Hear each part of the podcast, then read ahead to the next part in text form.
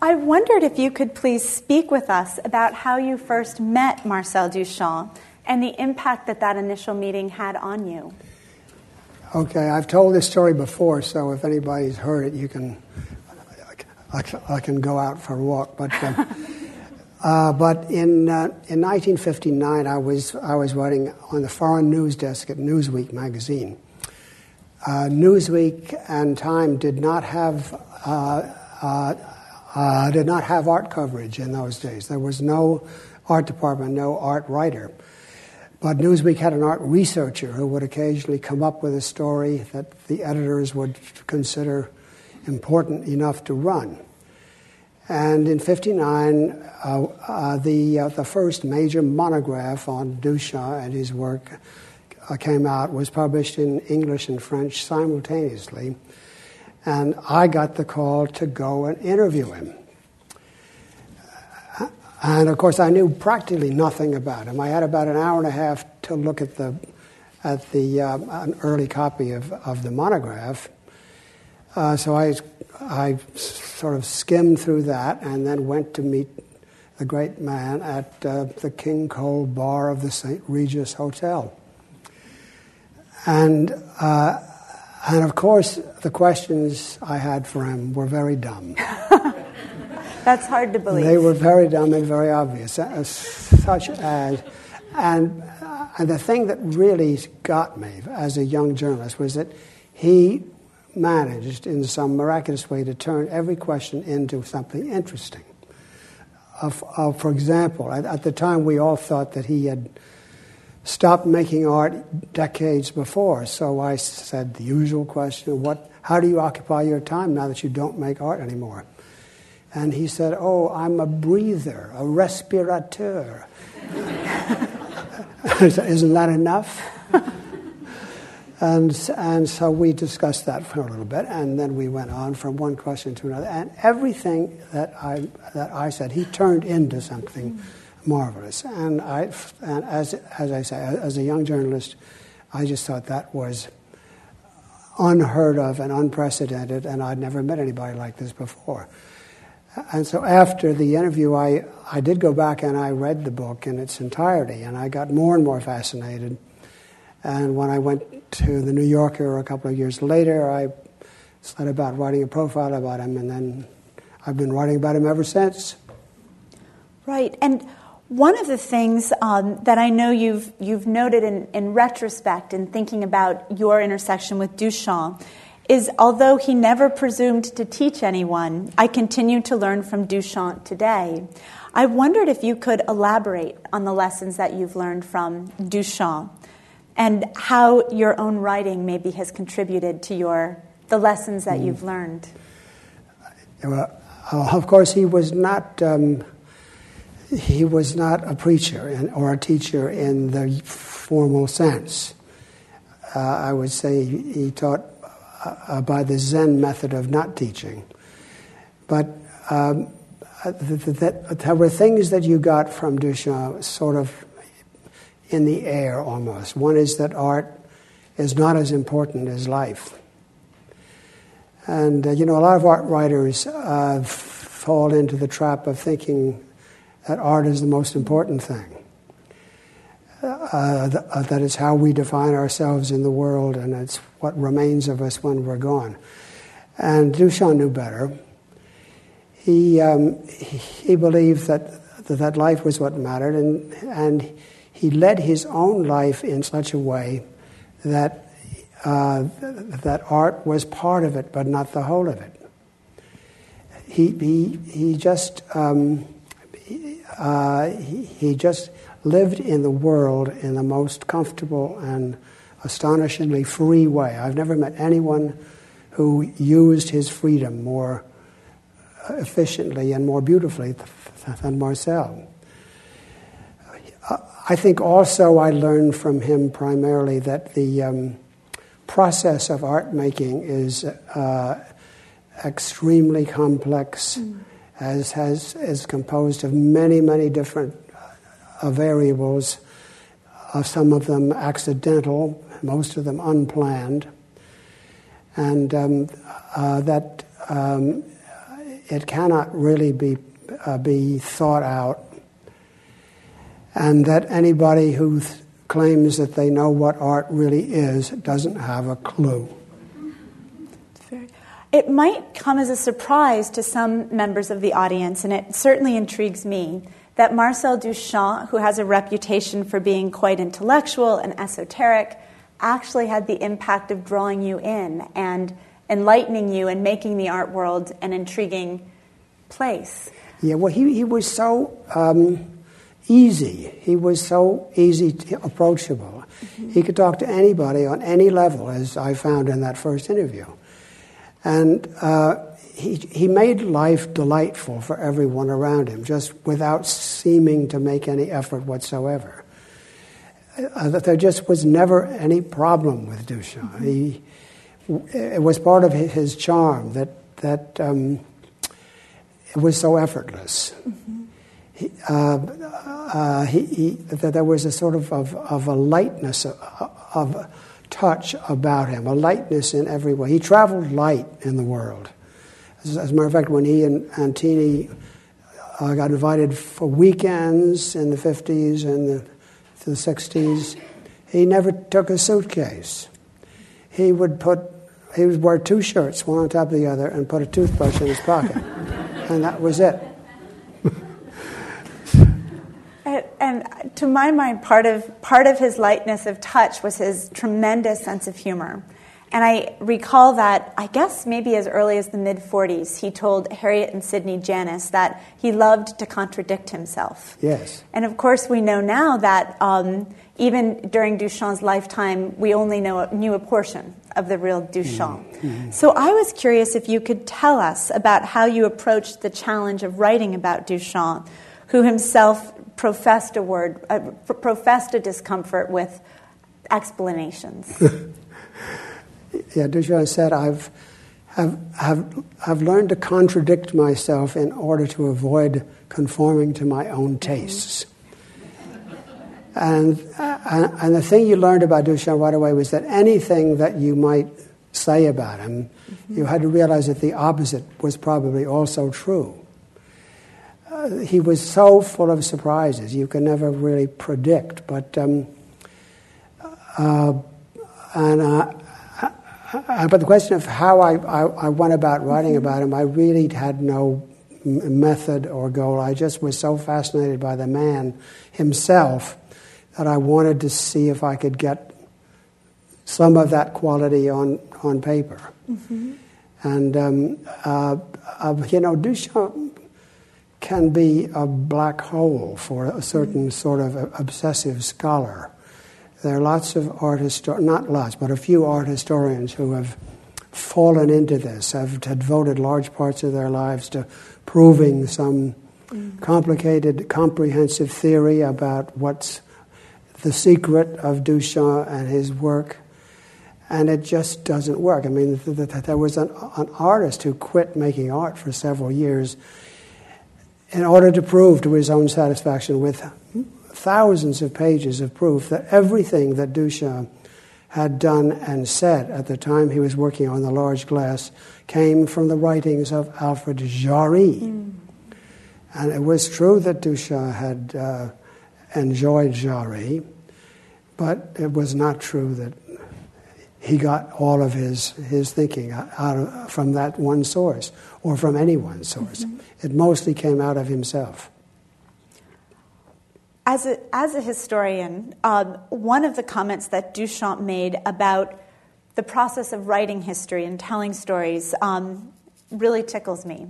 And this is a remark that he made in 1966 to the critic Pierre Cabanne. And he said, The idea of a great star comes directly from a sort of inflation of small anecdotes. The entire thing is based on a made up history. I was curious how you selected the anecdotes, the anecdotes that you did to emphasize in telling your story about this great legend, and what, what, how you determined what you ought to emphasize, and whether your sense of what ought to be emphasized about Duchamp evolved over time as you um, developed writings on him in the 50s, the 60s, the 70s, and up to the present? I don't know if there was if there was really that, that much of a, of a selection process. I mean, you get immersed in Duchamp, and um, and uh, there are innumerable anecdotes, innumerable stories, uh, uh, most of them apocryphal. Um, uh, uh but I think it was it was really the. Um, I think I took as an example his own um, his own quality of demystification. Mm. I mean, he really demystified art. He, he didn't he didn't have any sympathy for, for people who who thought it was a kind of religion. In fact, he said art as a religion is not even as good as God. And he um, uh, uh, he was that way in in matters of, of non art as well. I mean, he he was very practical. He, he was very low key. Uh, and, and, and this business of, of living lightly, I think uh, uh, uh this was enormously impressive to me. Mm-hmm. I, I wanted to be able to follow it in my own life and was, of course, never able to. Uh, uh, but as I say, it wasn't really much of a selection process. Mm-hmm. It was just sort of of of, of, talking to him. I talked to him quite a lot mm-hmm. for a, a, period when I was doing the profile, and then later uh, for, for, the Time Life book. Mm-hmm. But um, uh, uh but it was really just a, a, a, question, really, of letting things mm-hmm. f- fall into place, mm-hmm. and trying, as I say, to, uh, uh, to bring that sense of Duchamp the man, as opposed to uh, Duchamp, the mystical genius. Right, right. Well, we've talked a little bit already about um, the, the sort of um, Duchamp's love of contradiction and mystery and even mm. concealment. And of course, um, part of, I think, what makes, um, makes your perspective on Duchamp so important is that you knew him um, both before and after um, his final work, Etant donné, mm-hmm. or Given, first the waterfall, second the illuminating gas, was unveiled posthumously in 1969. How did you address the challenge of writing about an artist who arguably left perhaps the best for last and didn't even let those people who knew him during his own lifetime in on the secret? Yeah, well, of course, I didn't. I didn't have any idea about Etant donné at, at the time I was doing the profile or, or the Time Life book, um, uh, and uh, uh, and practically n- nobody else did either. Mm-hmm. But um, uh, uh, but uh, you know, it was, but it was already clear by by the, uh, uh of the 1960s that Duchamp had not quit making art. Uh, uh, th- things kept appearing uh, small erotic sculptures, a drawing here and there, um, and then the, the, whole series of um, replicas of the ready mades. Um, uh, and so the, um, the problem of of, of, of dealing with him was, uh, was, um, was an ongoing one. You could never f- uh, uh, feel that you had the final word on mm-hmm. anything. Mm-hmm. And you just w- w- would try to get as much of what was out there as, as you could. And, and Duchamp, I must say, was very cooperative. He, um, he you know, he had, had never um, courted publicity. Mm. Uh, he, uh, uh, there were some interviews, but he, you know, he didn't go out of his way to uh, uh, to, uh, to seek publicity of any kind, and his his cooperation was was sort of along the lines of, of he was willing to sit down and talk for a while, and then that would be enough, and um, and uh, maybe we could meet another day. Uh, but but he was he, he, he was this strange combination of being extremely comfortable but somewhat remote. Mm-hmm. You, you couldn't really get close to him. At least mm-hmm. I couldn't get really close. Mm-hmm. And I think very, f- uh, very few others did. Mm-hmm. And perhaps it's worth just saying a, a word quickly about Etant Donné, which is um, shown here in this slide. It's not a piece that you'll find on view upstairs. It's installed permanently at the Philadelphia Museum of Art, and in fact will be the subject of an, of an exhibition opening in August at the Philadelphia Museum of Art in honor of the 40th anniversary of its unveiling. And it's this wonderful, mysterious piece. One approaches the wooden door that you see on the left there are two little peepholes. Um, I think I have a little laser pointer, which I believe are located here. And the landscape beyond is, is rather shocking and certainly quite intriguing. And so, along, along those lines, um, given, given the, uh, the uh, power of this work, I'm just curious how you felt when you first learned that it existed. Well, I was, I was just delighted. And one of the things that delighted me the most was that was to learn that um, uh, Arturo Schwarz, the Italian art historian who had been working for years on the definitive, it was called the Complete Works of Marcel Duchamp, the definitive catalogue raisonné. Duchamp hadn't told him about this work. he found out about it as his book was finally going to press. In, in fact, it had gone to press he got on the first plane from Milan to, to Philadelphia and spent a few hours in front of the work of the work, and then furiously wrote a page and a half uh, essay and was able to get it inserted mm-hmm. into this second printing. But uh, I just thought it was so typical of Marcel that he wouldn't have told him. Right. And of course, you had published, um, by the time this was unveiled, yeah, yeah. a wonderful profile in the New Yorker, very detailed in yeah. 1965, and you'd published The World of Marcel Duchamp for Time Life Books.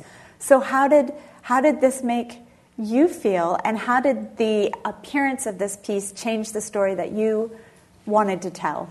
About Duchamp? Well, of course, it changes it completely. As, uh, as Jasper Johns has said, it's the it's almost the antithesis of, of everything else he had ever done. It's a work that can be seen by only one person at a time through those tiny peepholes. It's, uh, it's eroticism, which was always an important aspect of Duchamp's work. In fact, he once said the only ism he believed in was eroticism. and, but his eroticism is blatant, it's, it's close to pornographic. Mm-hmm and uh, uh, the landscape background is hyper realistic. All these things that had not appeared in any way in his work, he just turned everything up, upside down. And that just, too, seemed marvelously Duchampian mm-hmm. to, to change the signals, to change the game at the end, to turn everything upside down and say, well, it could be this way too. uh, You've already alluded to the fact that one of the things you did in order to craft your account of Duchamp's career was to interview the artist. Mm-hmm. And in fact, you interviewed him on several occasions. I'm curious whether he ever provided any feedback for you on the writing you did, whether on your profile for The New Yorker or whether for the 1966 book for Time Life. Absolutely none. Mm-hmm. In fact, Teeny, his wife, told me after, after he died, she, uh, she said, You know, uh, Marcel never read your profile. and of course, he said, Oh, I like it very much. It's fine. Uh-huh. But, but I'm not sure. Maybe Teeny was was joking mm. too, because Teeny was a little mischievous herself. Mm-hmm. But uh, but she said he never read it. Hmm. Did, did you find in the course of, of interviewing Duchamp that there were moments um, or episodes in his own career that he tended to dwell on that might have given you a sense of guidance of what the artist himself thought ought to be said about him in a biography or biographical sketch such as the ones you were preparing? That's an interesting question. He, um, in thinking about, you know, he he, was least informative about the things that were that I've I, I, feel and a lot of people feel are the most important moments in, in, in his life. The, um, um, uh, uh, first of all, the rejection of the Nude Descending a Staircase by the jury of the of the of the Independence Salon in, in Paris um, uh, uh, has been written about a lot, and it's been written about as though this was a great trauma that mm-hmm. that, that Duchamp was so hurt and so shocked uh, that his his work, which he the most important thing he'd done to date, was rejected, and for such absurd reasons. It was it was rejected because of the title uh, a delegation of the leading Cubists, including his two brothers, came to him and said, if he would only change the title, it would be maybe acceptable. The title was painted on the bottom of the picture, no, descending staircase, and um, and and this has often uh, been reviewed as uh, as a trauma. I suspect it was something else. Uh, uh, well, in the first place, he had been working his way out of Cubism. Mm-hmm. Um, you know, he'd put himself through this crash course in in modern art. He began as a painter of impressionist landscapes and went through post-impressionism and fauvism and then into cubism. Uh, uh, uh this was a, a cubist painting. But he was, he was already at that time working himself out of Cubism and into something completely different, something completely his own. And I think, in a way, that, this helped him, that, this freed him.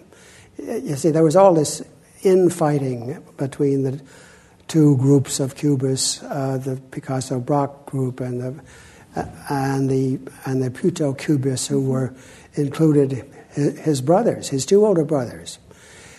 Uh, it was a way out of all of that, of that sort of of of, of, um, of a fanatical defending of theories. Mm-hmm.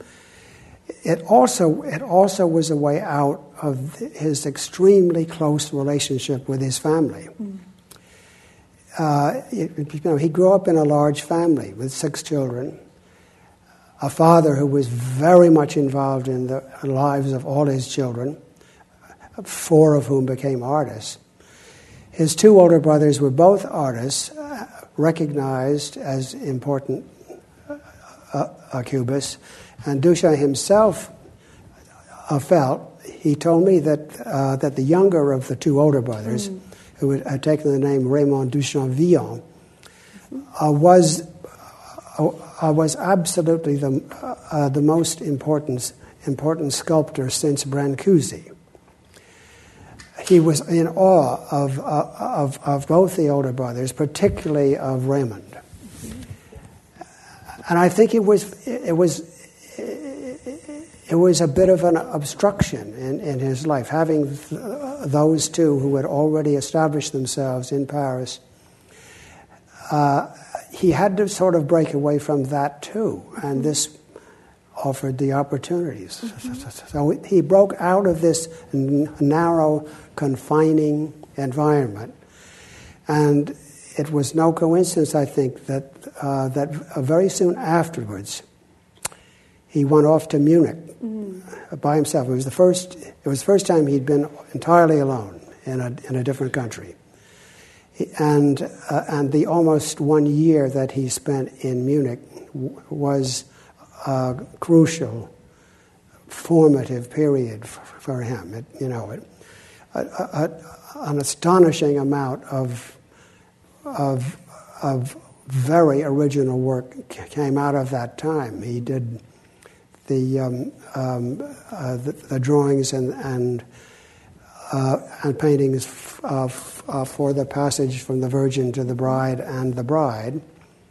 which I think we mm-hmm. we have there, mm-hmm.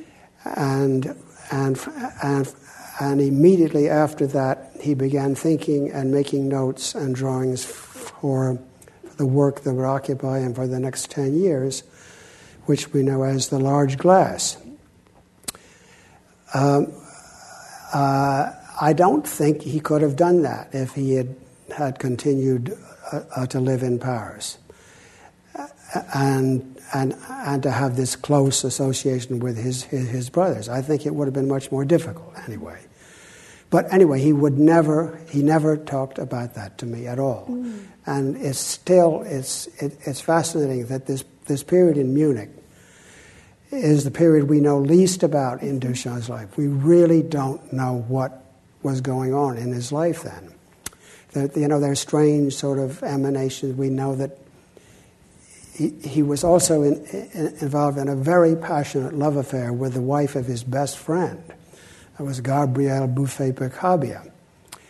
Uh, it was it was most I guess a mostly platonic love affair, but but but they had a an extremely romantic meeting in a train station in, in Germany. She was was coming from one place, and he went to the station where her train was to be held over, and they talked in the station all night.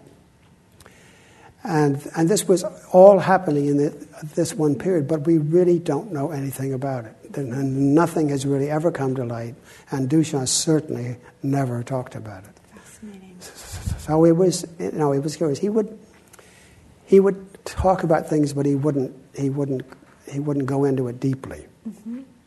What are some of the other moments in Duchamp's career that you consider to be formative? Was certainly his coming to New York mm-hmm. in 1915. This mm-hmm. was another escape in a way. I mean, he um, he had been uh, uh, had been um, uh, ruled out of, uh, for the military draft. He had a heart ailment that made him ineligible for the draft. It was very uncomfortable to be a young man in Paris. women would spit on you in the street and things like that. Mm. And so he came to America and uh, uh, to New York rather. Uh, uh, and he, he wrote to somebody at the time, I do not leave Paris, I go to New York. And he really meant that. I mean, he, it was a very important change for him. He loved New York. Mm-hmm. It was a wonderful time for him. He, he, he had many, uh, well, he had a, a number of close friends there. He, he loved the atmosphere, he loved the openness, mm-hmm. he loved the freedom. He said, You know, in France, every painter is, feels like the grandson of Poussin. The weight of that tradition is so heavy that you can never escape it. He, he said, but, but in America, you don't care about Shakespeare. It's not, a, it's not weighing on you he just he felt he had much more freedom to develop his own uh, original thinking. And picking, picking up on that observation, as you know well, Duchamp actually made the decision not in 1915, but 40 years later in 1955 um, to take American citizenship. Mm. Do you think that Duchamp um, can be considered an American artist? Absolutely not. Mm-hmm.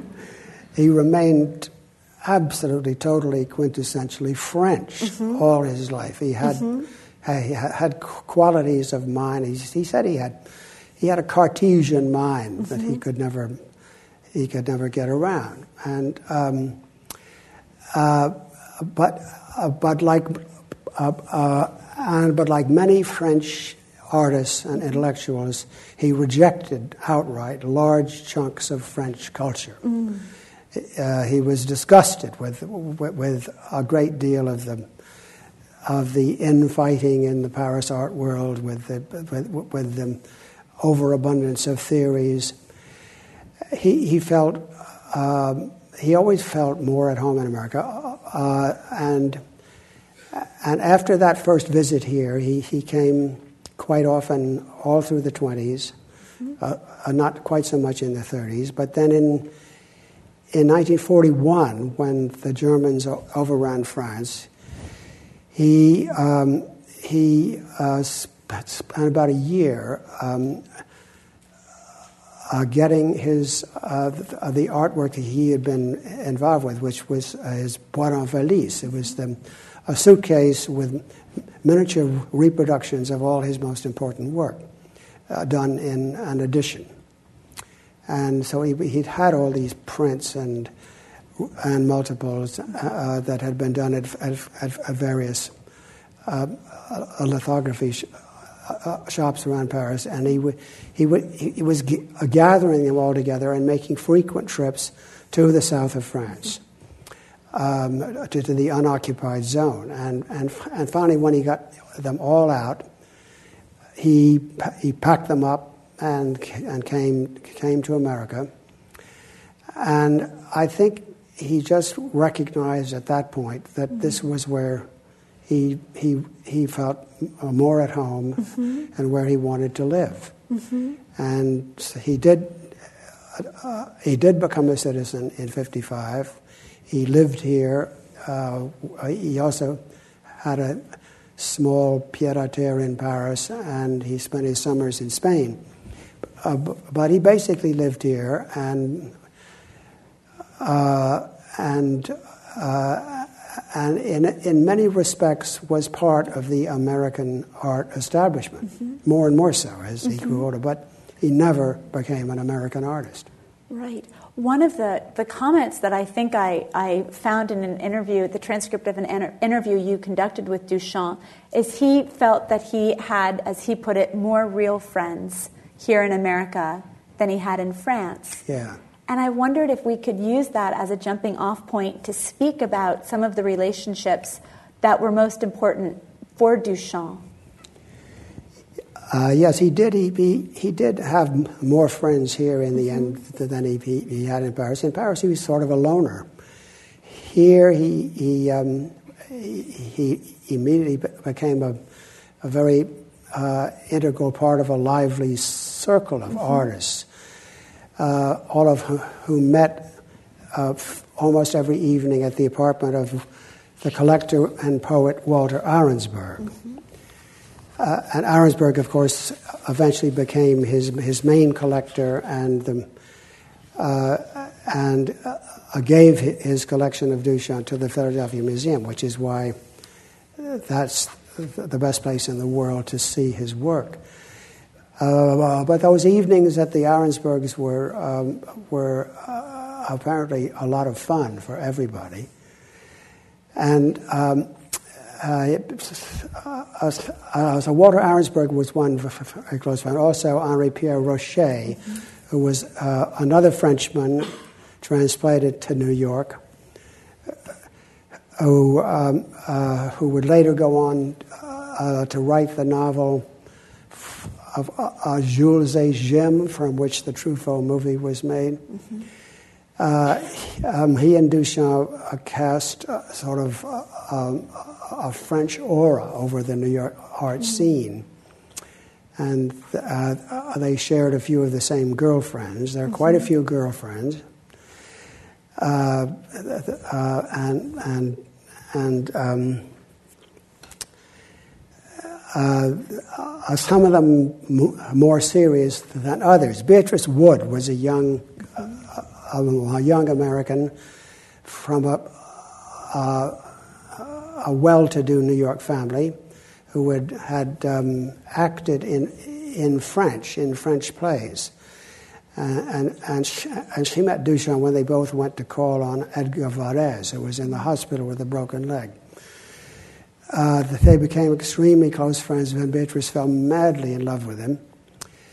Uh, he, he, he considered her too, um, too much uh, of a, a virgin to, uh, to carry things any further, but H.P. Roché did not, and um, so she had her heart broken by Roché, and she remained in love with Duchamp for the rest of her life. There's a wonderful picture of them on, at Coney Island that's uh, uh, with Picabia in the background.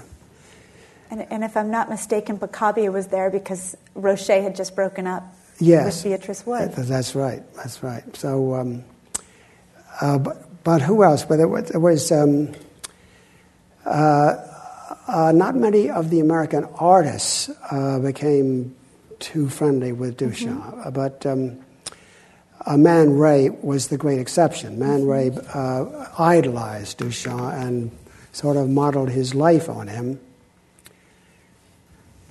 Uh, Man Ray was was one of the people I tried to talk with. I, I was never mm-hmm. able to talk with Arensberg because he, he, he, had died. Mm-hmm. Uh, couldn't talk to Picabia. I uh, was not able to talk to Roché. I did talk to Man, to Man Ray, but he brushed me off. He said, It's all in my book, just read my book. like many artists, no matter how much he admired another artist, he didn't really want to talk about him for publication. Um, uh, but um, uh, uh, the Stettheimer sisters, mm-hmm. we have, uh, uh, were, were two eccentric maiden ladies. There were three. There were three sisters.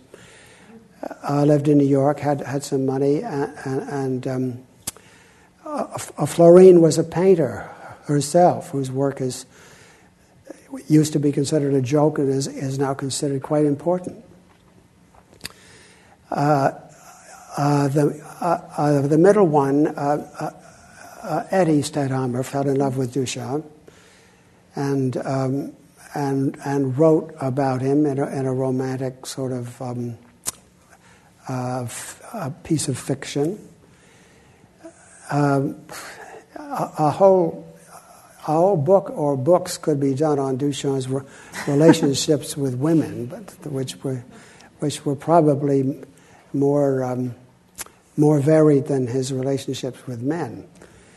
and of course, he, he ultimately ends up settling down and finding domestic bliss. Yes. So it seems with yes. with his wife Teeny Duchamp. Yeah, but uh, uh, this was after 2 mm-hmm. two very long relationships in, in Paris when he had gone back to Paris in the twenties, and he had a long uh, and very deep relationship with an American woman named Mary Reynolds, who had who actually uh, who stayed in Paris and worked for the French Resistance. had a very exciting mm-hmm. escape from Paris over the Pyrenees. Uh, uh, they were uh, that their relationship was in some ways like a marriage, but except Duchamp never wanted it to seem like it was, and he, he maintained his own independence, his own living quarters, and I think it was it was a tremendous a disappointment uh, to Mary, but but um, uh, but she, but she stuck with it, and mm-hmm. and um, at the end, when she was dying of cancer in Paris, he he came back from New York and stayed with her, and um, and and and was with her when she died. But then in New York in the 40s, he he he fell v- uh, very much in love with the wife of the Brazilian ambassador Maria Martins, uh, uh, uh, which was a rather difficult feat because her husband, her husband was the dean of the diplomatic corps in Washington, and mm-hmm. And their house was a, was the site of the most important uh, diplomatic soirees and, and, and dinner parties. But but she was a sculptor. Uh, she would come to New York.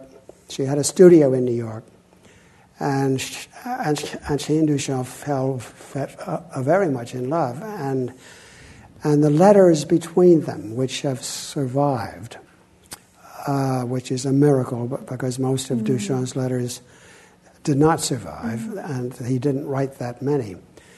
But, but uh, the degree of his his feeling for her is quite is, is quite amazing. And of course, it was an impossible relationship uh, uh, because she had children and she wouldn't never have considered a divorce. Uh, uh, but sh- uh, she became the model mm. for the first version of Étant donné. It, was modeled on her body. And then, uh, and then some years later, I couldn't talk to her, but uh, uh, but uh, but I did talk to one of her daughters, mm. who was extremely enlightening. Her daughter uh, was was was was sort of in love with. Uh, uh, um, in love with her mother too. She said she was the most fascinating woman I've ever known. she would meet somebody and say to him, Tell me who your enemies are so I can help you hate them. um, and I think it was, it was difficult for Teeny Duchamp when uh, Marcel married her to, to, to, uh, uh, to, realize that this had, had been the great mm. passionate love of his life. But Teeny was, in a way, the ideal woman for Duchamp.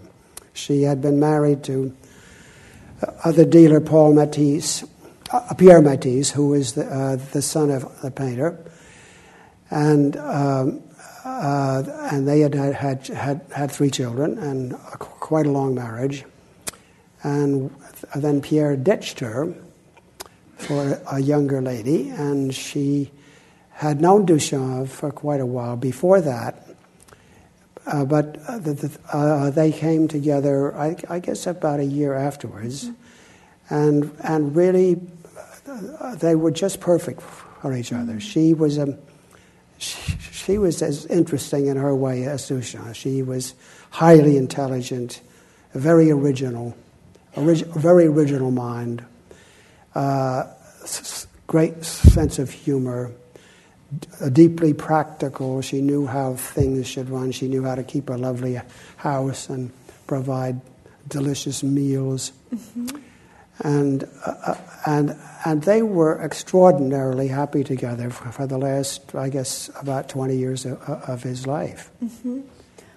Well, it, it's interesting with, with Teeny's um, relationship to Henri Matisse coming together with Marcel Duchamp. Mm-hmm. In a sense, we have two of the major artistic personalities yes. of the 20th century. Mm-hmm.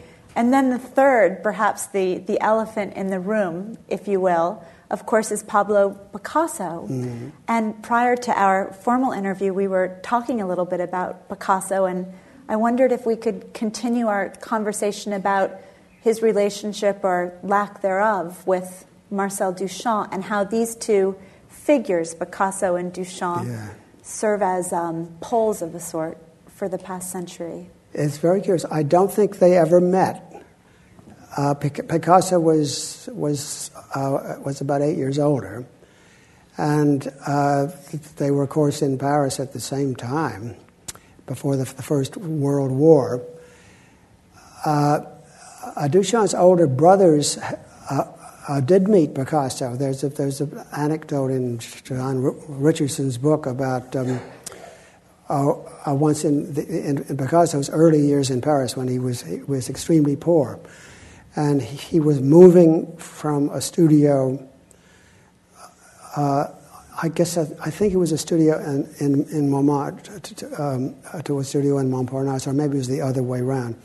And he had all of his belongings in a big cart, a push cart and he passed the two older Duchamp brothers, Jacques Villon and Raymond Duchamp Villon, and they waved at him. And Picasso felt that they were laughing at him mm. because it was very well known that this was how you skipped out on the rent. You piled all your things in a wagon and moved out. And, and Picasso felt that they assumed that he was skipping out on the rent, which mm. actually, surprisingly enough, he wasn't. He'd pay the rent. He just had a, a better studio to go to. And so, he, according to Richardson, he held it against them. But um, as far as I can see, and Richardson hasn't, hasn't found any evidence either, uh, he, he and Duchamp never met. I think at one point, um, Picasso w- was said to have said, uh, Duchamp was wrong. And from his point of view, of course, that's true because Picasso was the monarch of retinal painting, and uh, Duchamp was the great opponent of retinal mm-hmm. painting. Uh, Duchamp was the one who said that, that, uh, that, ever since Impressionism, art has been something primarily or exclusively for the eye, and he wanted to return it to the service of the mind. And this is what he spent a lot of his life doing. Mm-hmm. And that, that leads me to um, an interesting paradox. And I guess maybe this, this is the, the question with which I'd like to conclude the formal part of our interview before opening it up for a few questions from the audience.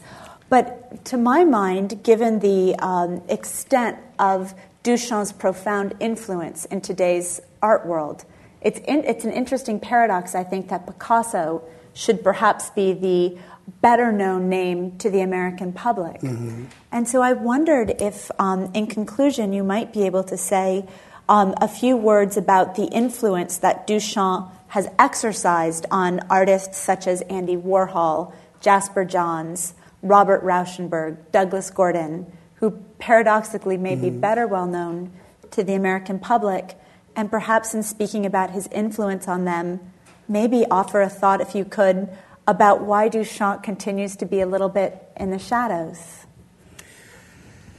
Yeah, his influence, of course, his influence, uh, it, was, it, was, so wide and so deep that I think uh, for many, many artists it wasn't necessary to know who would who had caused the changes that uh, they were uh, involved with. Uh, you know, that he he changed art. He changed it from from uh, from something it had been to, to, to, something it is now, which is largely at the service of the mind. It's mm-hmm. largely conceptual art that we're dealing with now, and uh, uh, that comes from Duchamp. But uh, a lot of artists that that, that, that I've I've talked with uh, were not really very aware of what Duchamp had done. You know, it's mm. not easy to see the work.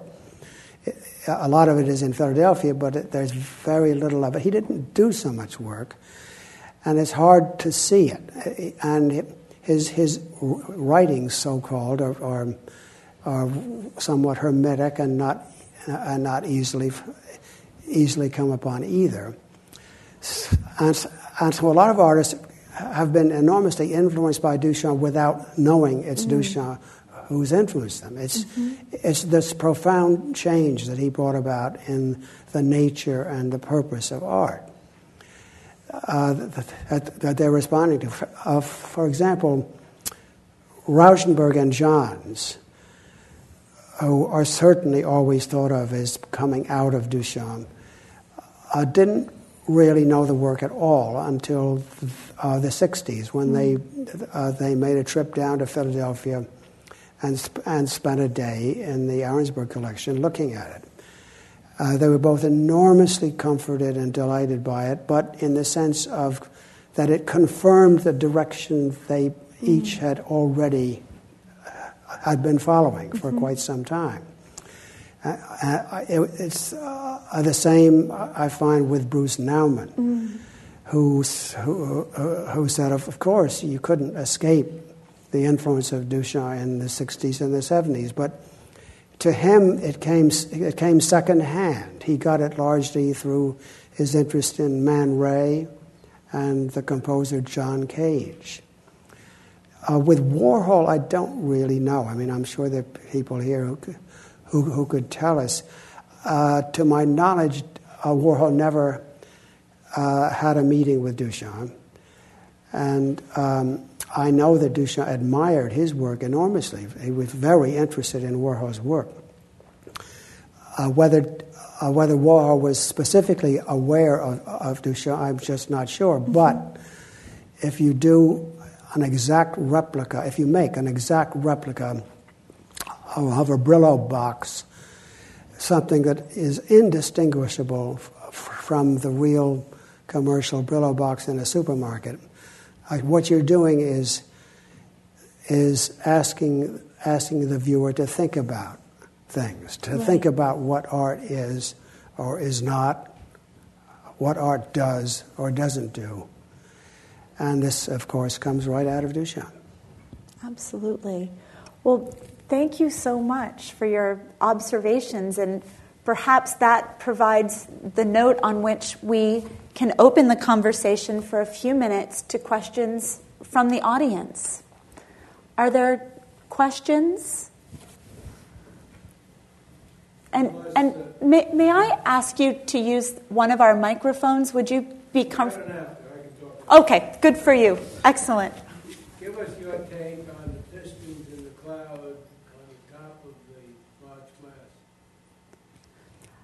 I'm sorry. I, I, I I'm have going to try to yeah, I I'm going to try to paraphrase that. And I'm not sure if I caught the whole thing myself, but you were interested in Mr. Tomkins' thoughts on the clouds. Um, the- Pistons in the clouds. sorry, the, the Pistons. oh, the pistons. The the the, the um, your thoughts on the uh, on the uh, pistons in the um, the bride's garment in the large glass. Um, The draft pistons. uh, the draft pistons. Well, um, We can let's look at a, them.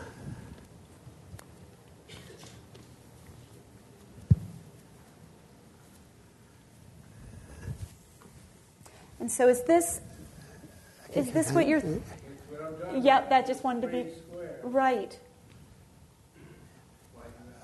Uh, on the right, you mean? Well, I know I know that you're very knowledgeable about Duchamp. Um, what what provokes your curiosity about them? I them? never figured it out. So No, well, it's part of a very complicated mechanism to, uh, to, to, uh, to explain to all of us how sex works. I realize that, but pistons? I don't know, I, I can't explain it. you know, I, I perhaps there is somebody else in the audience who'd like to to speak to that. Jim, did you have a thought you wanted to share on the draft pistons? Wonderful. We'll, we'll, we'll, Maybe we'll, Michael leave it, we'll leave it shrouded in, in mystery for the time being, which is Mm-hmm. where many of, uh, many, uh, of, of Duchamp's uh, works take us. Mm-hmm. I think there were a few other questions. Uh huh. I, I just finished reading your wonderful biography. Uh, uh, could you talk in the, the microphone? Sure. I just finished reading your wonderful biography and enjoyed it so much. And I wondered, uh, in speaking with Duchamp, how his English was, and did he have a deep French accent? Uh, his English was, was perfect. He, uh, he spoke with a, a delightful French accent, but, but um, his English, I would say he was completely bilingual. He, um, uh, uh, you know, when he first, he first arrived here, he spoke hardly any, any English at all, but he, he, got, he, he earned his living for quite a few years by teaching French. And of course, when you teach a language, you learn you learn the other language probably more than your, than your students learn the language you're teaching.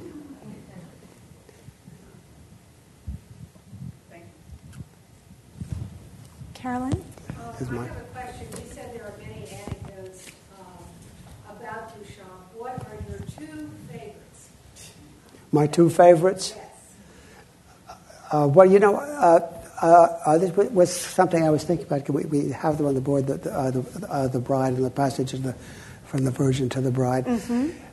Uh, the, uh, the, the two paintings he did when he was living in Munich, I, I, I've sometimes th- I thought, you know, there are, p- are artists and, and critics who considered that Duchamp was the enemy, that he was the evil genius who destroyed art.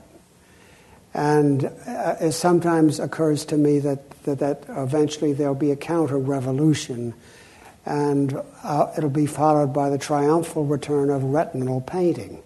And when that happens, uh, other, the great supporters of retinal painting are going to rediscover that Duchamp painted that two of what I think are the greatest paintings, oil paintings on canvas of the 20th century. And one is, is, This is. is called Bride, Whoops. Yeah. and the other is called The Passage from the Virgin to the Bride.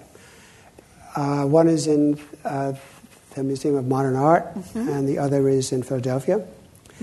And uh, I think anybody who spends time in, in front of either one of those, sort of really looking at it, is going to be enthralled. Uh, you know, the quality of the painting, uh, the, uh, the subtlety, the elusiveness, and the ev- evocative aspects of these strange shapes, s- somewhere between a human anatomy and machine, have a tremendous spellbinding uh, sort of power. And, and, and this is another one of the paradoxes of Duchamp. The great enemy of retinal art painted these two pictures. But I love them both.